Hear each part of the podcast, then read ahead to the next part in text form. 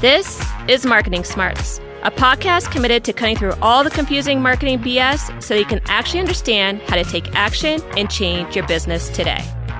Welcome to Marketing Smarts. I am Anne Candido. And I am April Martini. And today we're going to talk to all those people out there with an entrepreneurial vision. Whether you're ready to pivot from a corporate life to hang your own shingle, or maybe just looking to get into a side hustle, we're going to give the first five steps for getting started. Now, admittedly, there are a lot of books, blogs, you name it, that give you a ton of in depth education on being in business. I know I listened to a ton of them uh, right before I was getting ready to leave just to get my mindset shifted into what this entrepreneurial place was going to be like. And they're very, very helpful from that standpoint. They're very helpful for helping you to acclimate and to figure out how to be in business.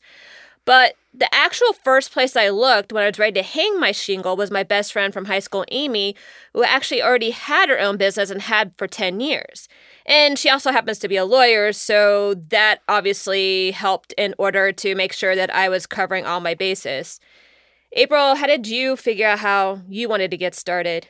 Sure. So I've talked about this a little bit in a previous uh, podcast, but I made a pretty conscious decision and then spent about six months while I was still at the agency cultivating relationships, networking with people, leaning on people that had been there recently. I think in the agency world, what we see happen is it's not uncommon to go out and do your own thing. And so for me, it was about tapping into that community of people I had and then being really diligent and pragmatic about how I was going to take step after step to ultimately get to being on my own.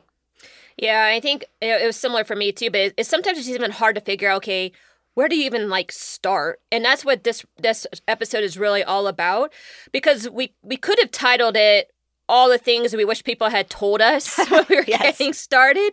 But we actually were very, very fortunate that we had some very good people who were able to follow in their footsteps and give us really, really good guidance. I mean, I remember sitting down and talking with Amy, and she gave me, okay, first you have to do this, then you have to do this. And I'm sitting there on my phone in my little notes section, like adding in all the stuff that she told me to do and almost like in a checklist. And actually, we're going to get to that point because you know how April loves her checklist. So we, we're, we're going to have that for you too. So if you're worried about that, nope, we have a checklist coming. But the thing that we also learned, but there's a lot of companies who will charge you a lot of money to do really simple things. And you may be inclined to do them because you just don't know. And that's fine. But what we really want um, is to be able to share our experience with you guys so that you can really leverage your money wisely because virtually everyone has to bootstrap when they get started. Even if you're still in a corporate job, you're really looking to try to figure out how to like really minimize the expenses as you're getting started so you're not really like robbing Peter to pay Paul to that, that type of thing. So, this topic is a little bit broader than marketing, but it is so extremely fundamental because if you can't get started, if you can't even figure out what that is, you're not even going to get to the marketing part. So we thought it was really helpful for you guys to have this foundation, this reference, because as we looked, I mean, there's not really a, a lot of places out there that really coalesce this thing down into a very easy to follow, easy to kind of check off step by step process. And that, you know, you guys know that's just what we're all about. So that's what we're going to do today. And also, for the sake of simplicity, we're going to focus more on freelancing and freelancing just being um, selling services um, in, versus selling products.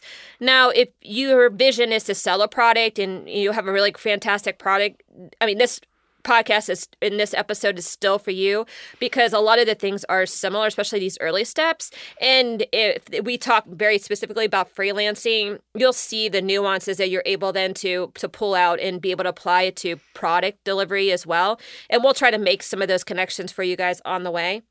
And because this is so dense, this is a ton of information, we're going to break this up into a two parter. So you guys can have some time to digest what we're saying, get some of these steps underneath your belt, and then come back and you can hear the next one. So, with that, we are going to talk to you first about the very first five things that you need to do in order to get started. All right. So, for the first thing that you need to do in order to get started is you need to define what you sell. Okay. And this one I've talked about a lot because it's so critically important. So, when I was getting ready to leave P&G, my career coach, Scott Motz, who a little plug also happens to be um, our sponsor. His company, Profound Performance, is our sponsor. Um, he put it to me this way He said, If you lost your job tomorrow, what IP do you have that can be monetized? And when we say IP, we aren't saying something that is patented. I, we're saying something that you know or understand or that you do that people are going to be willing to pay for. And this could be something more tangible like website creation or podcast production, or it can be more consulting based like social strategy or leadership treating.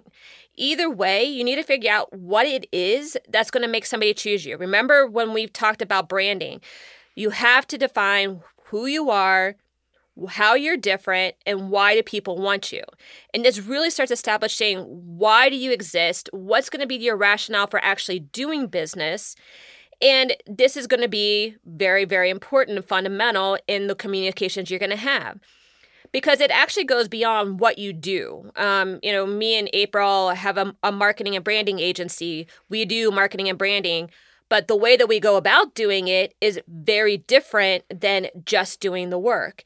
And it's this unique approach that helps you to define what it is you're going to sell.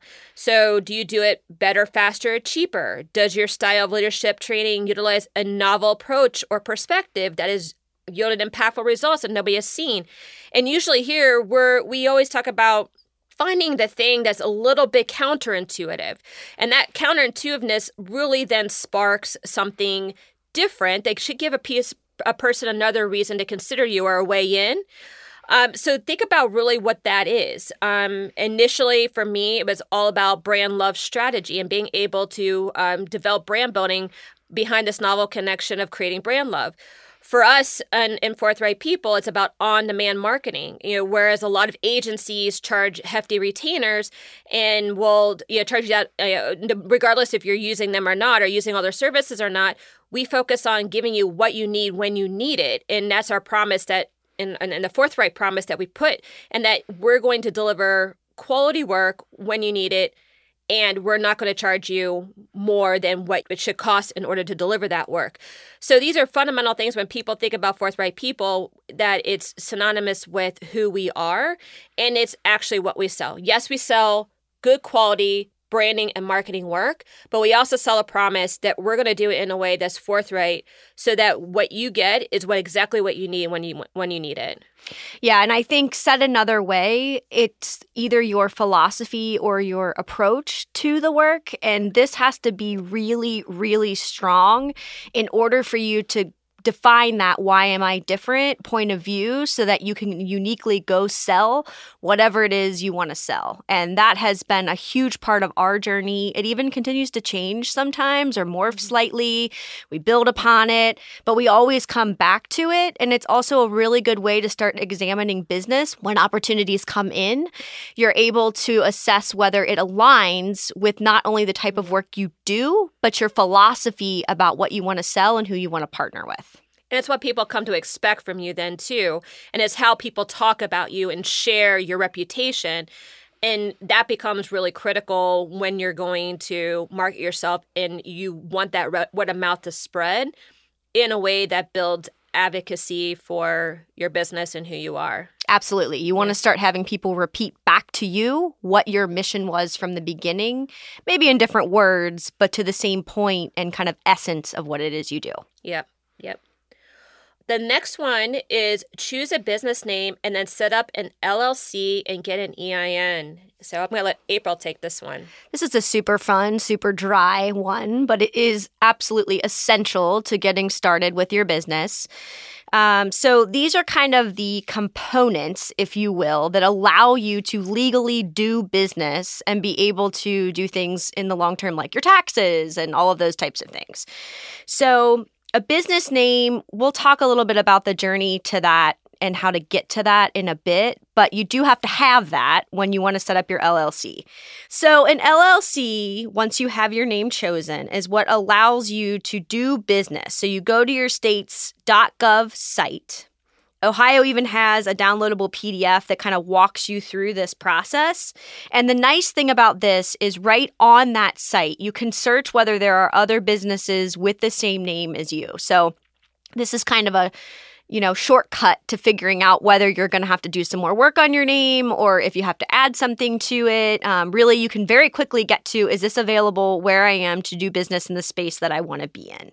So you sign up for your LLC, you make sure your name is correct. But for the sake of this podcast, we said we were going to talk about entrepreneurship only. So you're either going to be a single member LLC or an individual sole proprietorship. If you have a partner, there are different options. Um, we don't profess to be lawyers, so this might be a case if you're not totally sure. You want to consult a lawyer or an accountant because there are implications when you go to file your taxes and figure out how to claim things and how to pay yourself and all of that. But once you have an official LLC, then you need what's called an EIN. And this is the number that identifies you for tax purposes. We often say this is like your social security number for business because truly that's what it is. Now you no longer use your social security number when you're filing taxes and things, you use your EIN. Um, and all of these forms to do, you know, to get those things set up literally take less than five minutes. The uncertainty can come in when you're not sure exactly the steps or where to go, but we're here to tell you that these are things you should be able to do by yourself. There are companies out there that try to make money on doing it for you. This is a place where we really want to make sure that you don't spend your money doing that. Um, really, it's something you can do quite simply by yourself. And then the final thing you need here, in addition to those, is an operating agreement. You can totally Google. There are tons of them out there. Um, if you know people, they'll share a copy of theirs, likely. I mean, they're pretty dry legal jargon. In my industry, I was able to just pick one up from a friend who had gone on her own. It's all about like rights to work and who owns what and how you're going to work together, all of those types of things. Uh, the operating agreement really helps establish you as a business and what you're going to do and kind of proves that you're viable as a company. Uh, if you feel like you're still not sure with the process, or maybe it's a little more complicated than you're willing to take on, find a small business lawyer. Again, don't sign up online with some company that has no face and pay them a bunch of money. You might end up needing that lawyer in the long term anyway, and establishing that relationship early on is super helpful. If you need that extra source of comfort, that is what we would recommend. Yeah, and I think to make sure you check with what your state's requirements are for LLC establishment and ongoing renewal. Um, some states require you to pay a yearly fee to maintain your LLC, and some will ask for some level of records in order to demonstrate that you're actually operating a business. Um, also, um, check to make sure um, and see if you have to submit your operating agreement.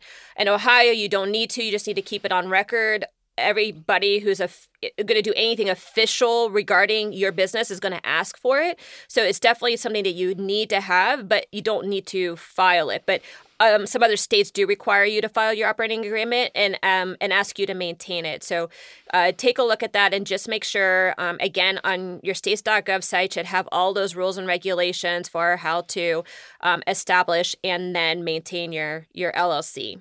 All right. So the next uh, item of uh, your entrepreneurial journey checklist is to set up a bank account. Another super dry one, so I'll go ahead and take this. Uh, for accounting purposes, you really need to keep your business separate from all personal accounts. It's cleaner when you file your taxes. It's really easy once you have the LLC and EIN. I mean, I think I went into the bank and spent, I don't know, 30 minutes filling out the paperwork that needed to be done. Mm-hmm. Um, if you don't keep it separate, I can just say you might have the best organizational skills in the world. It's going to become nearly impossible to keep things separated from each other. Not to mention being able to itemize what everything was and where it goes and all of that. It's just a really slippery slope. So do yourself a favor, keep it really clean from the beginning. And also, we recommend getting a business credit card for the same reason. Now, sometimes if you haven't been established long enough depending on the bank they may either give you like a super small amount that makes it ridiculous to even have the card or they might say you haven't been in business long enough. If that's the case then of course you will have to hold. But if you can get it do it and keep checking back on that. Um, if you're going to have to use your personal credit card, I mean, literally every time you make any kind of transaction, you really need to mark it down and keep it separate. The other good thing about the business credit card is it separates your personal credit score from your business. So it gives you a little bit more protection on there. If anything were to happen with the business, it's not going to be reflected on your personal score.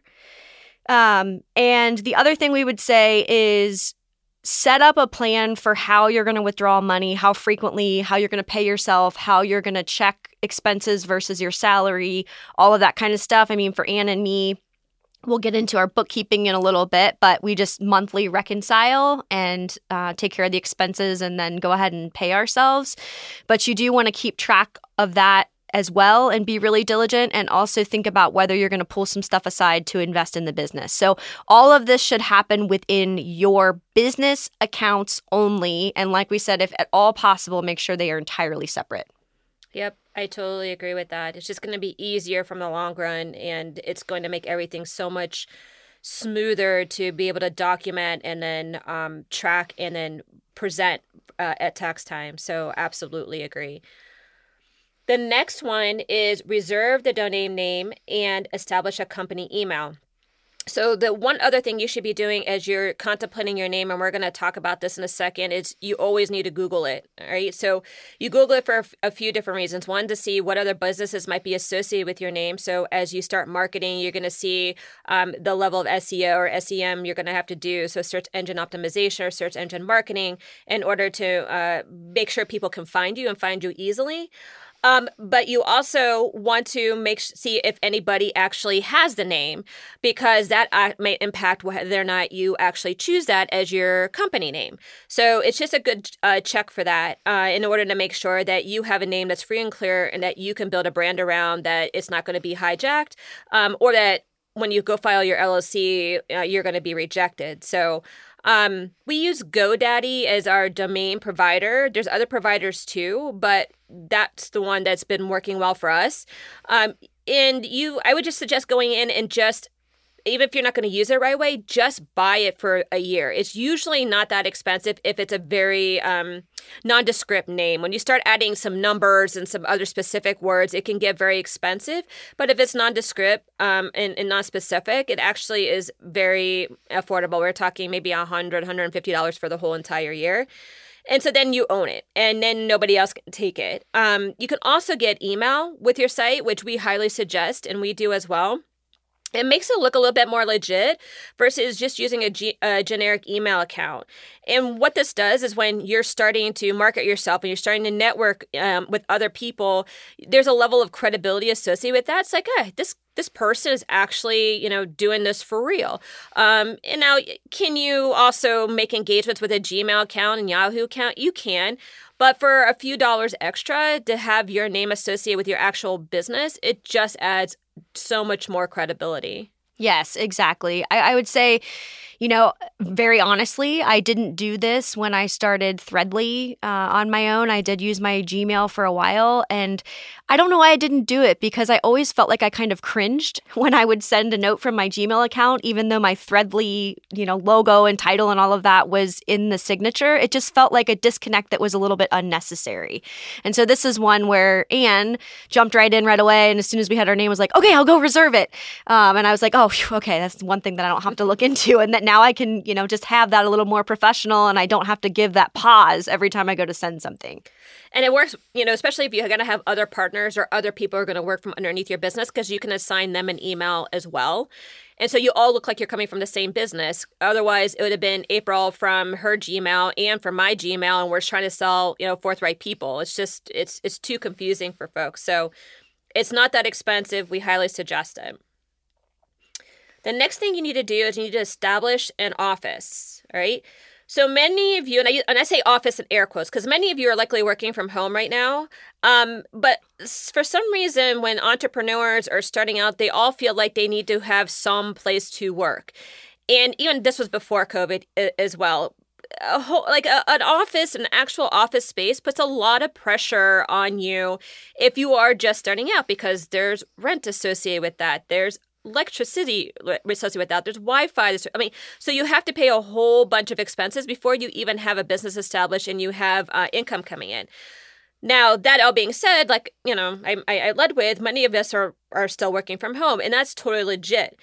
The thing is, is you want to actually set up a space that you can call an office not just from ability to facilitate working, which is actually very, very important um, to have a physical space that you call an office for all the psychological reasons that that implies, but also because you can um, deduct that from your taxes. So when you set up your space, anything that is um, the same percentage of that space to your overall home, assuming you own your home, I think it's different if you rent it, so you need to double check with an accountant on that you can deduct that percentage from all your other bills. So, for example, my desk is in a our, our living room. Now, it's interesting because you your office space cannot double as a different space. So it can't d- double as a bedroom. So when my accountant found out I had a sleeper sofa, that was a big uh-oh. Now, I'm not going to move my super sofa out of our living room. So, what I did was I just measured the space around the desk, a chair, and like my filing cabinet. That became my quote unquote office. And that square footage is now what I can use then to deduct from all of my other bills. So if you if, if that's confusing to you and you're not exactly sure what I just said, consult your accountant. They this is what they do. It should be the first thing that they would ask of you is okay, what's your what's your square footage of that you're deeming your office, and then that percentage you can then you know you can charge a percentage of your electricity, your wi your Wi-Fi, your mortgage, my cleaning people. Like you can deduct all that um, as business expense. Um, you also may want to choose to get a PO box uh, just to keep your business mail separate from your personal personal mail. Similar to what we said about your finances, you know, sometimes you might just kind of keep a, an air of nondescript. One because having a PO box feels a little bit more official, but also you may not be wanting to give the world your personal you know address to your home depending on what you do. So um, that might also be again not a very expensive thing to do. Like i think i pay $60 every six months for um, our po box. So not very expensive but it just provides a little bit more of a, uh, an official kind of behavior but as well as kind of keeps you a, a little bit nondescript from from the whole entire world and I just want to emphasize again the point about an office. Anne and I talk about this all the time. Where do we want to invest money? This is absolutely not somewhere to invest money. If you're going to invest any dollars, it needs to be working hard for the business and having and paying for an office space, even in those like, you know, common workplace spaces where you can rent a desk, all that kind of stuff. I mean, honestly, if you can get away without that expense, it just puts that much less pressure mm-hmm. on you. And you, I mean, you really should cons- reconsider if that's something that you think you're looking to do right now. Right. And if you need a space to have a meeting, you'd be surprised on how easy it is to facilitate those things at places like, you know, a Starbucks or, you know, at a restaurant where you can get a big table and and, and, and a lot of times those meetings are generally go better over like some food and you know, you're sharing some food and some drinks and stuff like that. And that just helps facilitate a, a meeting environment anyway. So um definitely think you should agree with April. You should try without one before you actually invest in one. The next one is setting up bookkeeping. April. Yeah, this is this my one. world too. So we really like Quicken Self Employed. There are many, many apps out there. I think this one for us is it's cheap. It's like $6 a month, and then you do pay fees depending on how people pay you.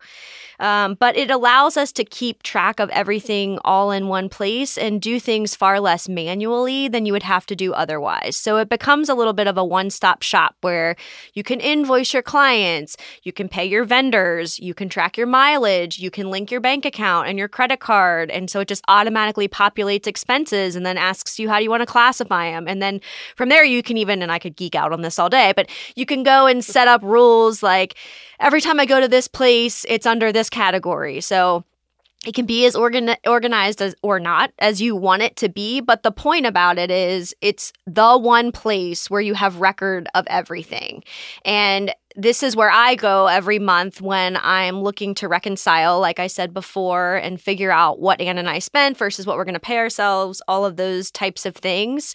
And the other nice thing about it is, I think it's a pretty easy system to find out how to do something if you don't know how to do it. So I continue to evaluate services based on this, right? I mean, Anna and I profess to try to make the world easier for our clients. That's kind of the philosophy I take. So anytime I've had an issue and not known, like, how do I set up a new vendor or how do I send recurring invoices, all of those types of things, I found it to be really at my fingertips to just kind of type it in and find out from there. So regardless of what you choose, I mean, we're not being paid by Quicken or anything like that. So you can find whatever service works for you.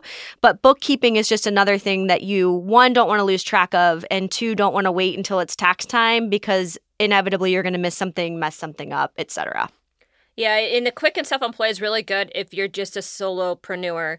Um, it's what we both started with. When you start adding people in a partnership, you actually have to upgrade to one of the more business oriented one that you can both be in. And that one is a little bit more expensive. There's a little bit more hidden costs. So just be aware of that because we've had to track down um, these costs that just kind of come in as quick and like accounting something uh-huh. or other. And we're like, what what in the heck is that? So part of it's credit card charges, part of it's you know, the charges of the actual quick. And so just be aware, just a heads up that that um, is what actually can occur, but it's still a very easy system and it facilitates a lot of the business administration. So you don't have to work as hard and think as hard about it.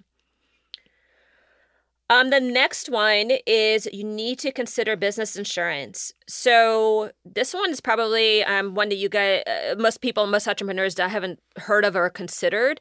Um, I know I had it until my friend Amy mentioned this to, this to me, and you know, Amy needs to have it. Her clients. Um, uh, require it. She works, does a lot of government jobs. Um, she does things having to do with roads and bridges and stuff like that. So it's a liability thing for her. But because we're in such a litigious environment, we highly suggest it as well.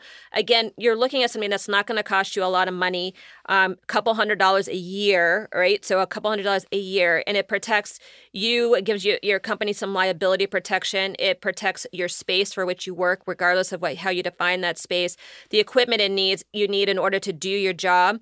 So it just protects all those things in your ability to do business uh, and, and, and interact in business without having a ton of fear. So we highly suggest that as a um, just a mechanism just to give you a little bit of security um, and make you feel good that your business is protected overall. And you could go to extreme like I do. I uh, come from a family of lawyers, workers' comp lawyers in particular. So not only do Anne and I have business insurance, but I have workers' comp insurance for my nanny and for the woman that cleans my house. So if anything were ever to happen, they would be protected.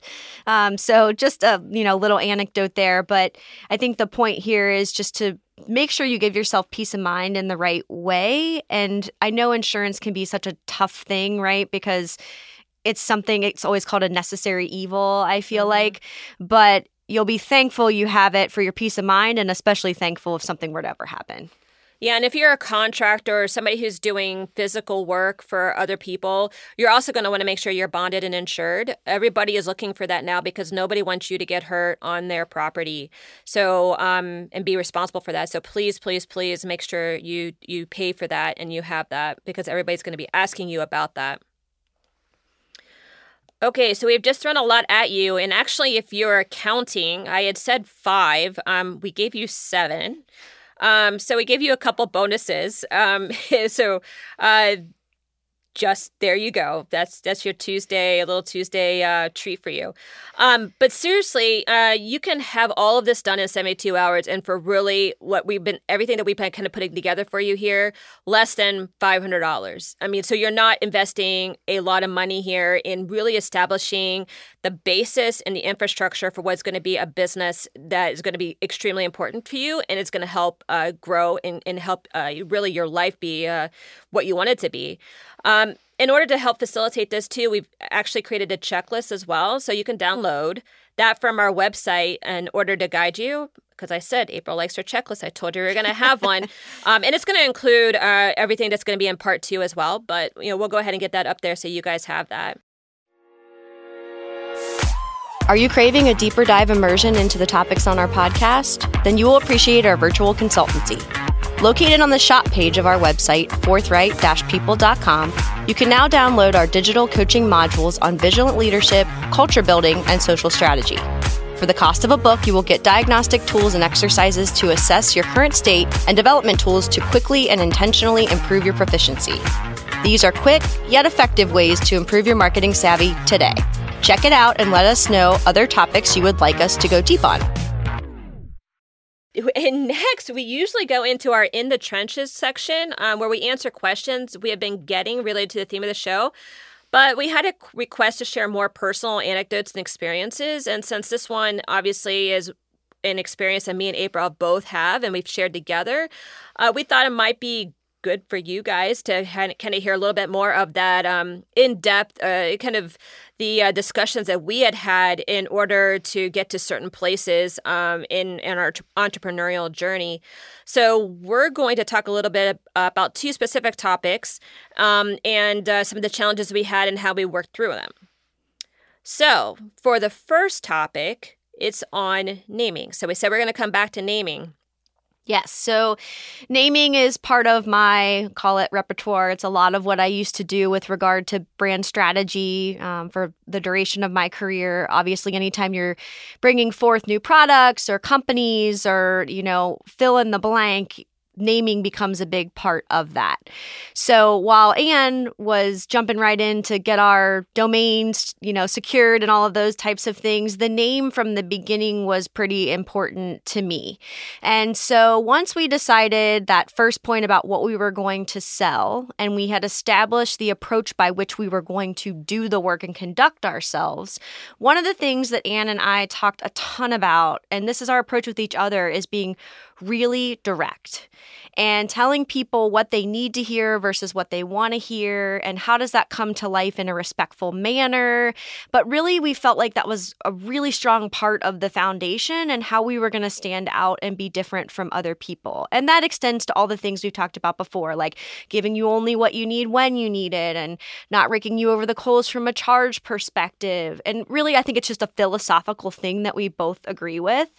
You know why not be honest and direct in the way that you communicate, it really ends up the best for all parties involved when that happens. And then I would say, secondarily, the other piece of that too is what we didn't want to be. So we didn't want to be direct to the point of being mean to people. So that was kind of the fine line and we wanted to treat everyone with respect and and make sure that people felt like they were treated as they should be while we were focusing on this approach. So we had a list of characteristics in addition to those that we wanted to focus on.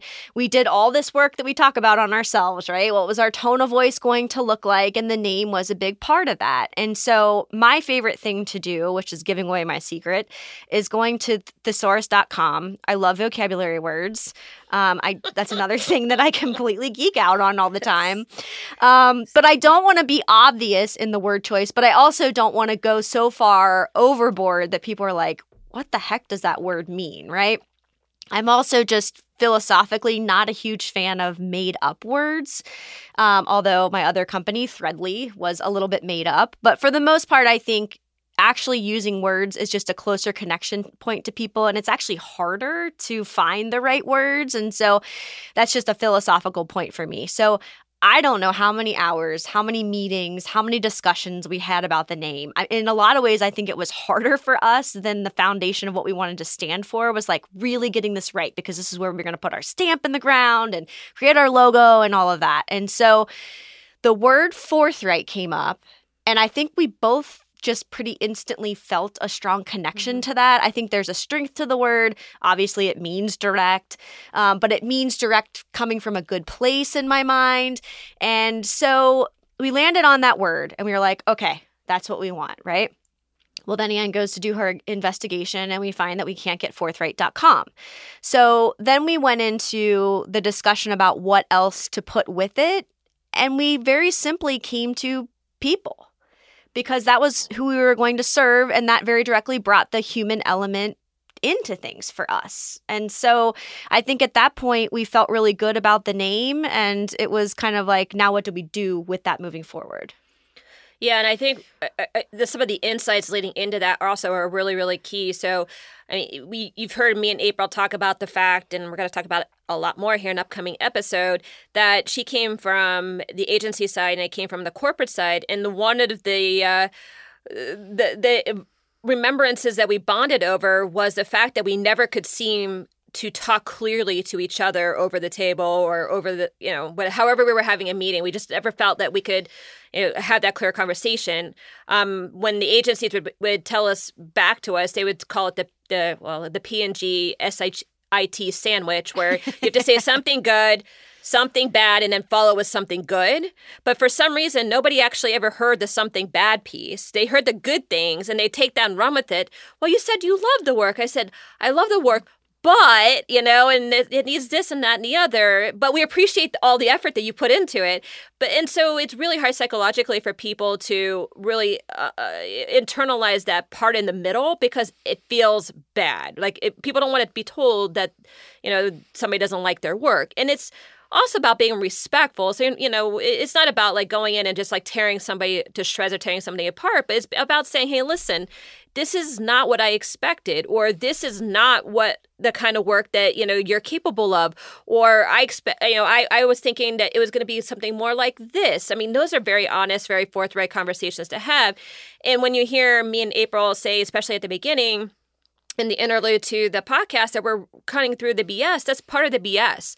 Is that there's generally a lot of like, hey, I'm gonna make you feel good. Let's, you know, me, I want to feel good. Let's all just feel good about the crap we just created, you know. And that's just not what we're about. And so it's about being respectful. And so we wanted it to be respectful. So that's where forthright also was kind of rooted in was and but also be human mm-hmm. which is what the people became about right and so it's about being directly you know uh, in in, in honestly forthright to humans in an effort all coming from a good place of wanting to help and being able to share our experiences our expertise in order to create really really fantastic work that you're going to be blown away by and then we're going to create it together because we're all people and there's a human aspect of it so I think that's really, really important to kind of figure out too, and that goes back to how you're different and and the brand element of it, of like where is this coming from? Like what is this inspired by? What is your again your insight or that counterpoint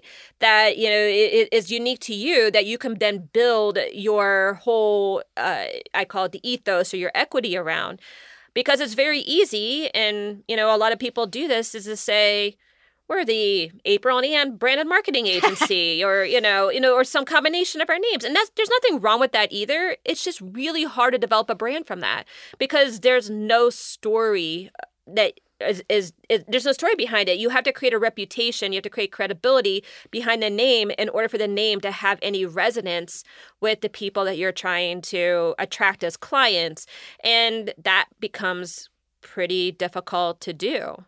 Yeah, and I think just per- personal kind of pet peeve for me is the fact that when you put your name on something, it feels like it automatically sets a timetable and starts to limit that company because mm-hmm. it's tied so closely to the founder's name that it doesn't feel automatically inclusive of the others that are going to work there. And I know there are reasons for doing that and there are, you know, certain names that people just know and all of those types of things, but for me, I was just super opposed to that because I felt like if this is something that I'm going to build and I'm going to work with others and I want a legacy to be left, I don't want it necessarily to just be tied to my name or Anne's name.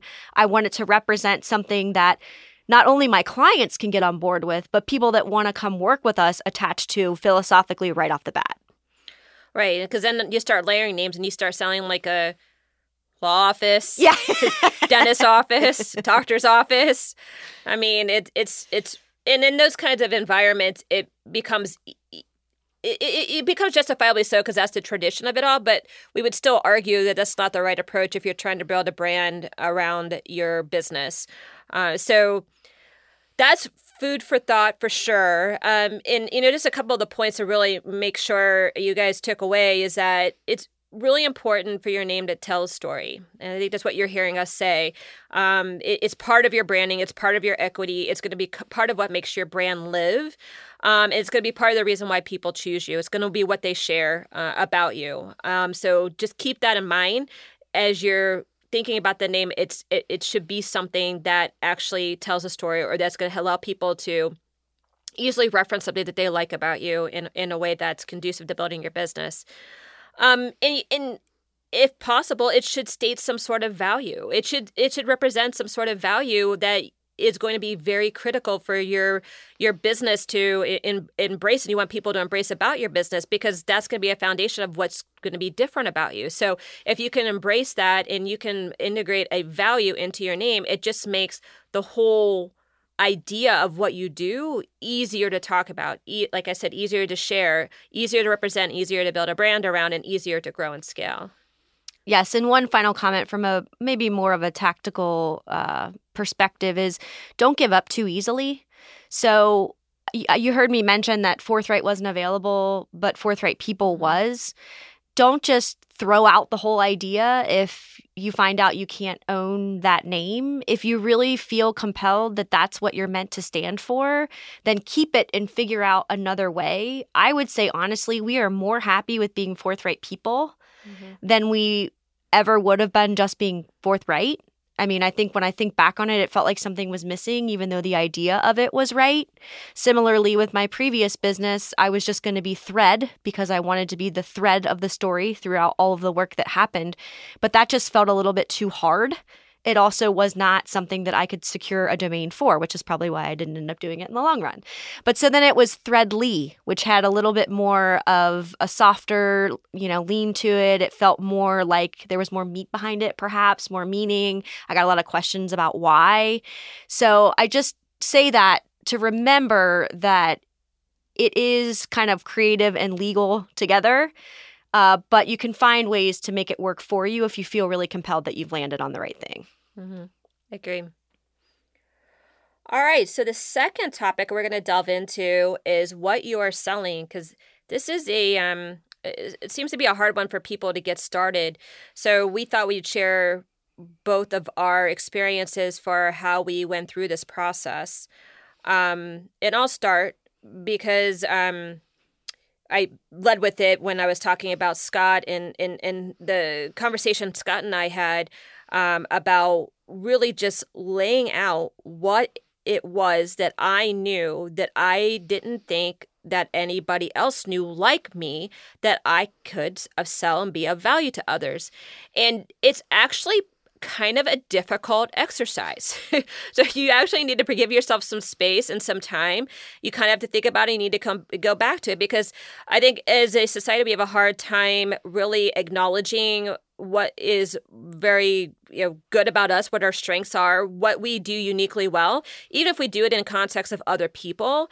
Um, we notice this when people do resumes and are in interviews too. They like to hedge a lot. Well it was really the team and you know all those politically correct ways of being able to represent that was more than just you so you don't feel so conceited when you actually say no actually i did that.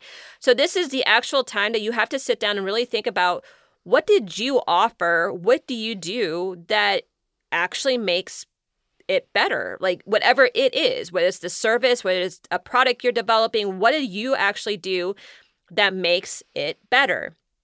And you just it's just a stream of thought. You know, for me it was like, you know what? I'm I am able to connect dots. I, I connect dots very well that people other people just don't see. I'm a very good listener. I can listen to what other people's roles are and I can then very easily kind of understand what's in it for them and be able then to construct a approach that wins across the board. Um, I am able to speak everybody else's speak, and that's be- partly because of my background. And I started as an engineer in R and D, and then able to go all the way up through communications. Not everybody had that experience, so I'm able to speak everybody else's language. I was been part of some of the biggest uh, advertising uh, uh, programs and platforms and campaigns that P&G has ever done. Um, so I had specific insight into that and a specific way of being able to develop those programs that other people have never had that experience or never been able to accomplish that um, as well. So that gave me some specific things that I then had to figure out was my my specific contribution to all that and more again than, than what I did. I mean, I could tell you I did the communications work for all these these programs, but that wouldn't tell you anything about what makes me different. But what I started understanding about what I did that others understood but weren't able to do and frankly as well as um, I, I was able to do it which is really find the emotional connection and really leverage that emotional connection in a way that was almost process oriented. So process oriented in the in the process of brand building and marketing. And everybody, I mean, creating brand love, cultivating brand love is not a new concept. Doing it in as in a process is a new concept. And that became something that I actually practiced. I think I told you guys before before I left P&G and started to understand that that actually worked not just in where I was in fabric care, but it worked in other businesses too. And then I found out when I was starting to work with some client, clients at Junkly that it worked for them as well. So that became a foundation for what I started to know that I didn't sure everybody else knew like I knew it. And because I was my ability to be able to connect dots, I was be able to create these connections that was like aha moments or opened up spaces that people didn't even realize that they could actually go into. So that became the foundation for the business my my business, which I call Go for Two, and I can actually I didn't share why how I came up with that name, but I can. Um, but it was all about cultivating brand love and brand love being the thread that ties all businesses together that have been successful in translating a product whether it be a service or a actual tangible product into a brand and then into a franchise and this became the basis of uh, what Go for Two was. And so nice segue into Go for Two. Gopher two is um i wanted something to stand for the ability to take a risk a calculated risk but lean into the the, the desire to want to win. And so when football teams go for a two point conversion, they are stating that, hey, I'm going for the win here. I'm not just you know kicking an extra point just to like be satisfied with you know putting the boys, points on the board. I want to go for the win, and that's what I wanted the uh, my clients to also embrace. So that's what uh, Go for Two became about. Yes, and I think for me, something that Anne and I definitely share, and one of the foundational things that I think we overlap on albeit in different ways, is the ability to connect dots. So for my journey, when I look back all the way on making the decision to go to design school and then get an MBA and then enter the business more on the business side, there was always kind of a pragmatism to the way that I did things. And I tried not to put the pressure on myself to say, what am I going to do even like five years from now? It was always more about what is the next thing that I need to learn to be better at what I do. And so I did that with school for sure. But then I also did that in the companies that I chose to go work for. So, for example, if I felt like I had an outage in qualitative research, I joined a company that had particular skill in that. And once I mastered that, I went on to a different office that focused in quantitative research so that I could master that. And so I would say probably the first, call it seven or eight years of my career, was really spent on amassing the experiences in all of these different areas so that I felt like I could speak to most of the things we did. Now, similar to Anne having an engineering background because I had a design background, that gave me a distinctive leg up to be able to work with creative folks and have a bit of credibility that maybe others didn't have because I could speak their language. Now, they constantly tease me that I had gone to the dark side, but, um, you know, it, it gave us a different rapport than, say, someone who was more classically trained on the business side.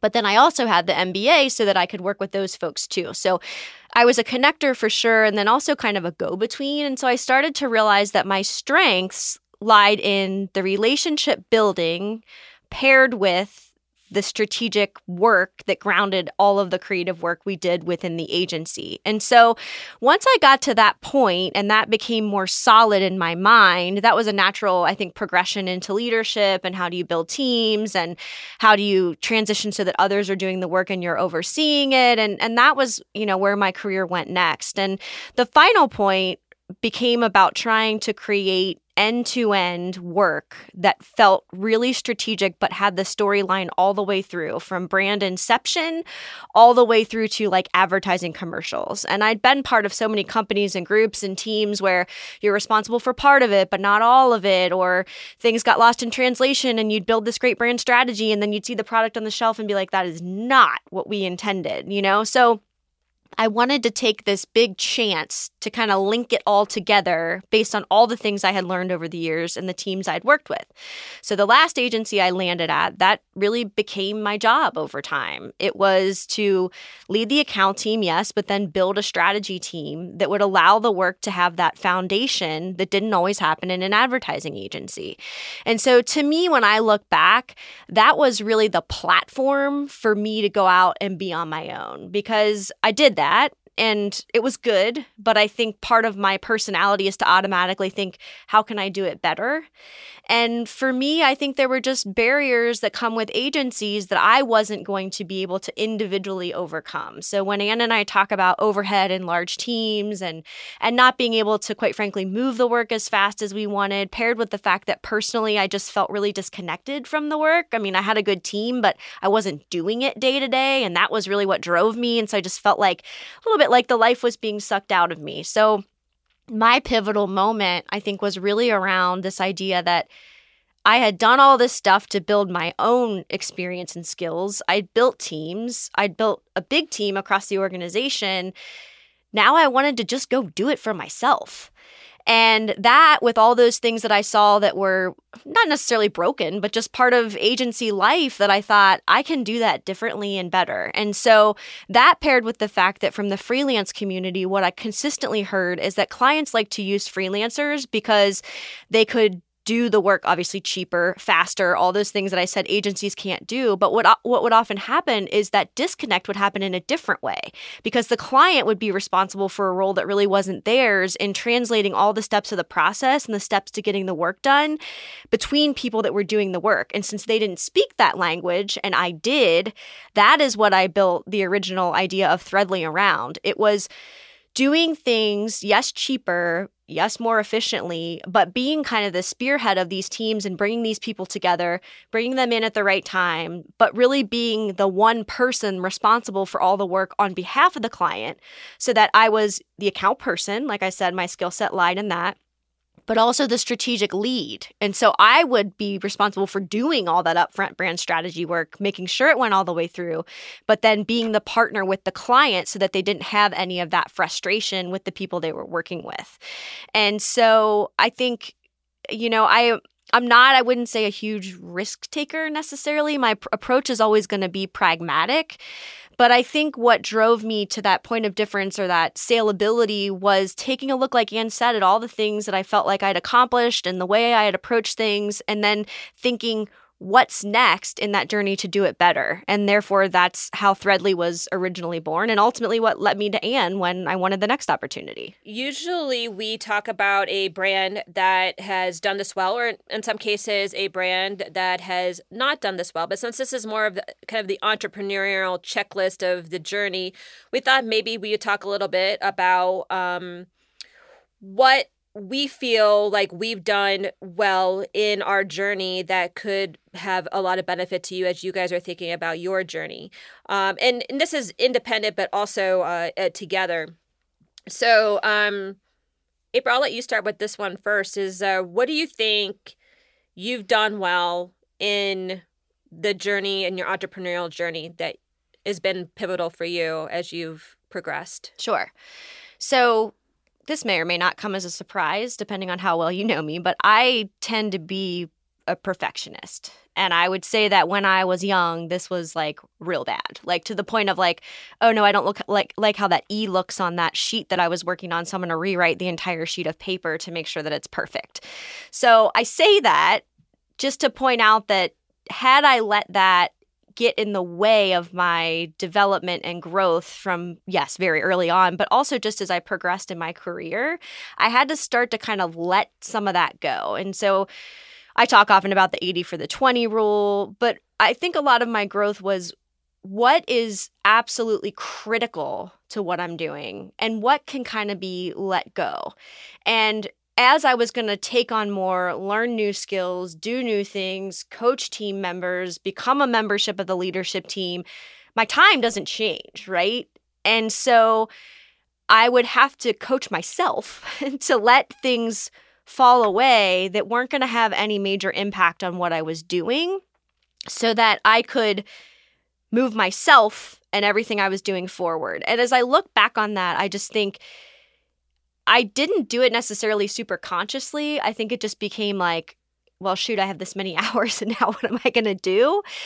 But it really could have led to like a paralysis that only got me to a certain point. And now I think the part that I leverage to combat that is really my intuitiveness. And when I feel myself compelled to make something perfect, I check myself and think, is this really going to matter or is it not? And it's just become so much of my own feedback loop and what I've asked of others that it allows me to manage and continue to grow beyond that inclination to make sure it's exactly right. For me, it was, you know, you may be down, but you're not out. Um, and uh, that was been my philosophy since I started. Um, and uh, you know, you you'll have a lot of starts and stops. It's just the nature of the business. You'll think you're, you know, you're hitting it on all cylinders, and all of a sudden, you know, the uh, COVID hits, and you know everything kind of dries up. I mean, you just never know what where life's going to take you, and that's an extreme example. But there are, you know, within that starts and stops. Um, but I think the thing that um, was really helpful for me, um, and this is understanding and talking to a lot of people who have been through the journey and are going through the journey is that if this is not for the weak, if you're going to take everything and it's going to become a personal battle of being able to see the silver lining or the forest through the trees or whatever your favorite metaphor is, it you may not be ready to be an entrepreneur. Um, you have to be able to have that, you know, that ability to kind of see that this is a journey and this is a a process. So I think for me it was um just being able to recognize that for what it is, recognize that everybody has been through this at one point and that if you can see yourself to the next step, you're making progress. And so the down and not out thing was always a I think a um, symbol for me that a failure is just a learning in disguise, mm-hmm. and so you have to inter- internalize that. You have to expect that. You have to know that it's coming, and you got to realize it's just an opportunity to pivot, and that's really what the world is telling you. So if you could take it in that framework, that it's data, it's it's you know it, it it's it's telling you like what a new opportunity may be, um, then you it becomes a better process for which to really just kind of go with the journey. It usually requires a lot of wine, but you know, it's sometimes that's what you got to do in order to uh, in, in order to uh, push through it. Um, so that was the one thing I think that I've uh, I've done well in this journey that um, I'm pretty proud of. Yeah, totally agree. Yeah. All right, everybody. So that is part one of the entrepreneurial journey or becoming a freelancer. So please look forward to part two. And uh, we'll go through a little bit more of the steps of uh, kind of the operation of promotion of um, once you have your business established, then what do you go do with it? And until then, go take a look at some of these steps, get started, and exercise your marketing smarts. Still need help in growing your marketing smarts? Contact us through our website, forthright-people.com. Mention you heard about us here, and we will give you a free 30-minute consultation. You can also share any topics you want us to cover, which helps us give real-world support to our listeners in real time. And if you learned something impactful, please share with a friend and don't forget to leave a rating and review on your favorite platform. Now, go show off your marketing smarts.